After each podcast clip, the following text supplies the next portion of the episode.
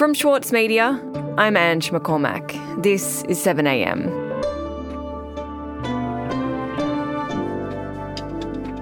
A month out from the voice referendum, the Yes campaign is struggling, according to the polls.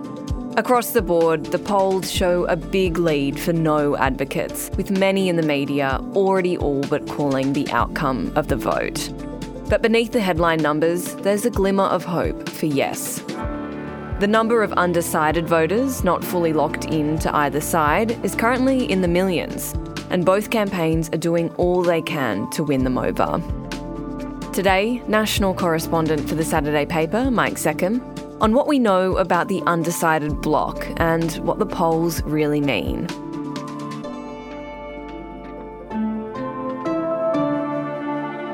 It's Tuesday, September 19. Mike, a lot of people are hearing about polling for the voice referendum, and you've been looking into how accurate the polls really are. So, can we trust the polls?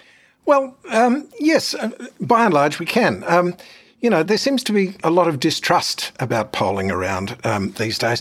And I guess that's been fueled by the idea that the polls missed a number of big things. You know, they missed the Trump election or they missed Brexit, or here they missed the 2019 election result. In, relation to that one, I would say even Scott Morrison thought that was a quote miracle, unquote.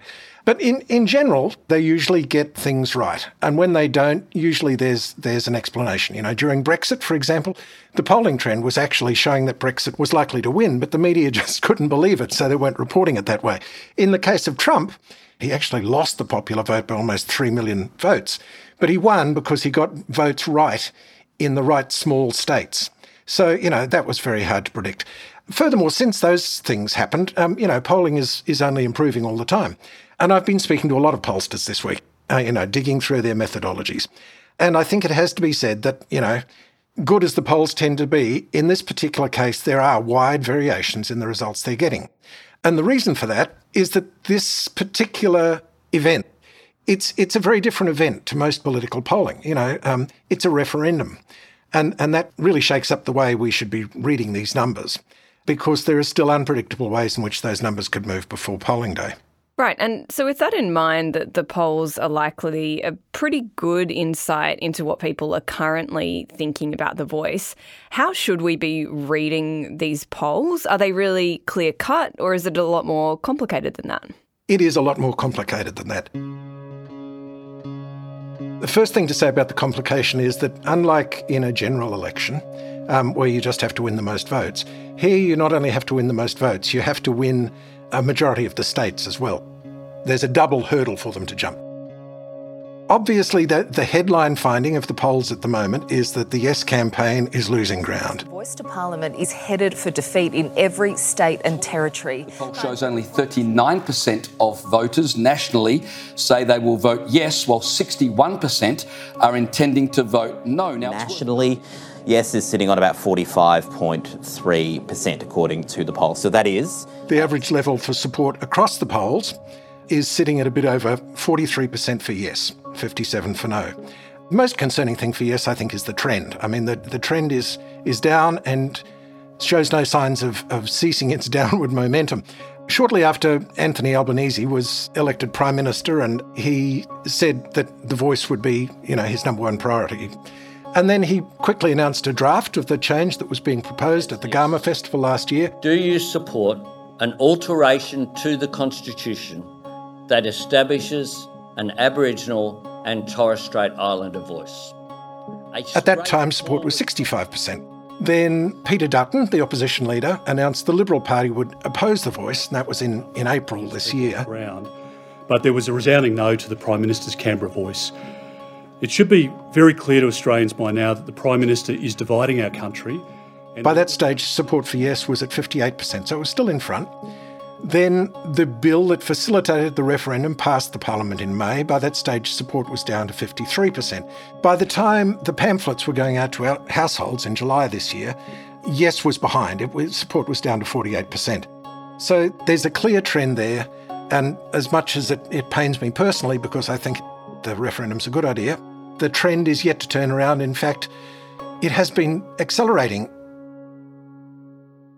And the, the other thing to look at is what the different polls are saying.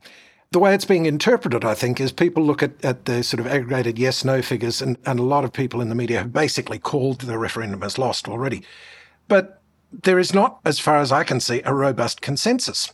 While the polls are saying that yes is behind, the thing that makes this particular vote difficult to predict is that there, there's a much greater number than usual of, of what are called soft voters. That is, people who lean one way or the other but haven't firmly made up their mind, or people who have not even got a clue at this stage as to how they might vote. And, and there are not that many of them at, at a regular election, but there's an awful lot of them about in relation to this referendum.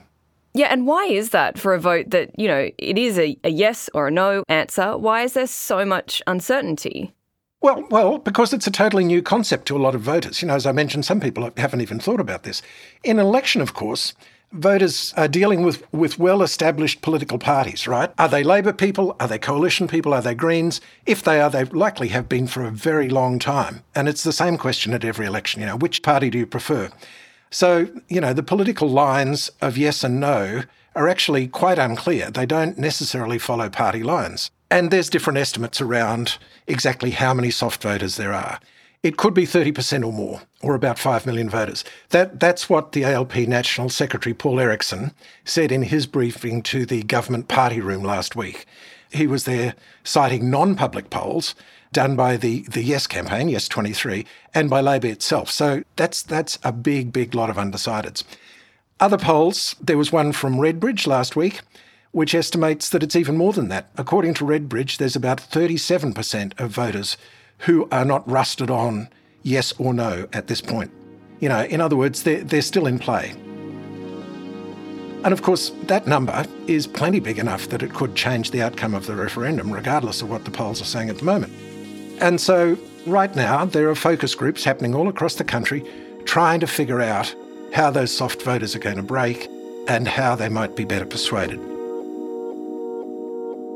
So, what's most likely to convince a soft voter to switch sides or make up their mind? That's coming up after the break.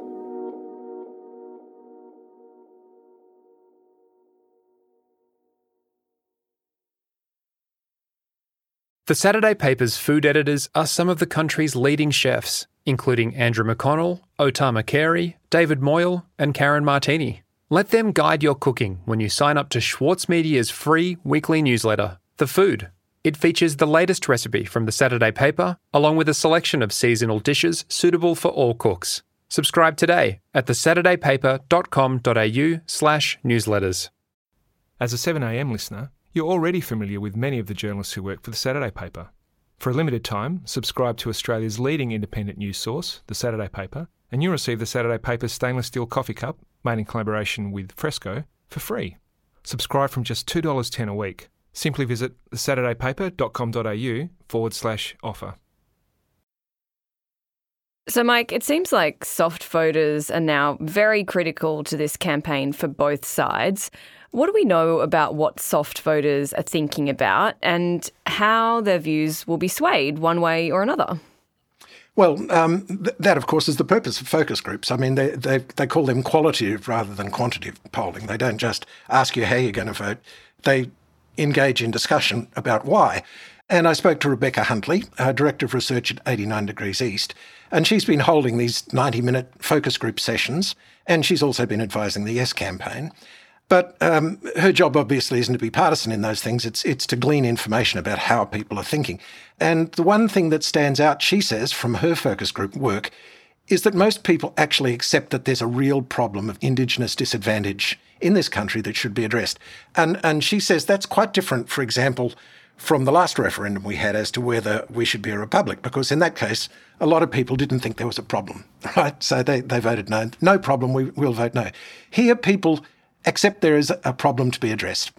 Um, and she says when the facts of the voice proposal, you know, what it is about and what it isn't about, are explained to people, she says those who are genuinely uncommitted are apt to gravitate to the yes side. But her experience also suggests that there's a difference between those who identify as soft yes and soft no voters. Soft yes, she says, are exactly that. They're, they're leaning yes and they're eminently persuadable in that direction. in a lot of cases, she says people who claim to be soft nose are actually hard nose. You know, that, that those people want to be seen as uh, being persuadable, but they really aren't. And the reason is that they're terrified of being described as racist. That's the way she put it. And as a result, that's distorting to some extent the outcomes pollsters get when they ask people where they sit. So, you know, Huntley freely acknowledges the Yes campaign faces a tough uphill battle, but she still doesn't concede that it has lost. And polling has become something we all look at as a kind of sport, but it's obviously most useful for campaigners, right? Because they can look at who they're not reaching. And the campaigns of each side are going after those soft voters. How are they going about persuading them? Well, you're exactly right. These focus groups are a useful tool for working out your messaging. And it's quite interesting to see how different the two campaigns are in terms of the messaging they put out there. I spoke with Andrea Carson, who's a professor of political communication at La Trobe University, and she's been uh, working on this and, and um, looking at the media, uh, reporting it, the social media interactions, all that sort of stuff. And she notes that, that the Yes Camp has been very scattergun in its message. Her analysis found there were 33, she reckoned, different Yes messages running in the paid media. The No campaign, on the other hand, had about six key messages, and, and even more than that, it had two that it had on really high rotation. And those two messages that the No camp is really hitting hard are the lines that the voice is divisive and that, that not all Indigenous people, in fact, want this. And of course, on that key message that, that the voice is divisive, it is actually in the case, in the interests of the no case to make it divisive. I guess that's the point here. As to the other one that Indigenous people don't support the voice, well, of course, not all Indigenous people support the voice. You know, there are minority groups in every community, but the polling seems to indicate that it's maybe twenty percent, maybe a little bit more. But we have a number of very high-profile people on the no side. Warren Mundine and Jacinta Price on the Conservative side, and of course Lydia Thorpe, the former Green, now Independent on the left, who says the voice doesn't go far enough. So that tends to give the impression, I think, that there's a greater opposition among Indigenous people themselves than there is. And, and I think to some extent, there's kind of a false equivalence that happens in the media that accentuates this. Because every time they have a yes Indigenous person on to talk about it, they feel obliged to have a no one, even though no doesn't represent anywhere near as many people. So um, the no camp is banking, I think, on the fact that the more people engage with the, the um, anger and the division, and the more they listen to the negative voices from black Australians, the more likely they are to jump into the no camp. As for the genuinely undecided, who tend to be low information voters, well, they're likely to vote against what they don't understand, according to Kos Samaras from, from Redbridge. The way he put it, he said, the problem is that as these people tune in, they will jump straight on the no pile. And Mike, finally, I think people can feel quite angry about the polls because it can feel really disempowering as if the outcome of the vote is already decided ahead of time. Do you think polls do actually have a negative impact on the way we as a country engage in these questions? Well, I, I, I do. I, I, certainly think there's a negative impact that comes not so much from the polling data itself as from the horse race way they're reported in the media. And, and let's face it, some of the media are quite partisan. The, the other thing is there's also kind of a bandwagon effect that you see um, where some voters who, who don't have a well informed opinion of their own are apt to just, you know, look and see what they perceive to be the majority opinion and then go with that, which, um, which doesn't augur well, I have to say, for yes. So, yes, I, I think there is a bit of a problem here that people see the polls as a foregone conclusion and it, it becomes kind of self fulfilling, if you want. Um, the truth here is that the polls are accurate in as far as they go, but they're having a lot of trouble measuring that undecided cohort. But I think more broadly, what is reflected here is that, that these polls also tell us something about society and where it's at at the moment. And unfortunately, as, as a number of pollsters told me, it's very hard to sell a positive message at a time when people generally aren't feeling very positive. And obviously, at the moment, Australians aren't feeling all that positive, given the state of the economy, given growing inequality, they're, they're a bit inward focused on their own woes and less likely to be, I would suggest, feeling sympathetic to those who are, you know, let's face it, the most disadvantaged in the country. So, you know, uh, about a month from now, they'll, they'll face a, a black and white question, yes or no. But as we've said, the vote will be decided in the grey. It's looking bad for yes, but it's not over yet. Mike, thanks so much for your time. Thank you.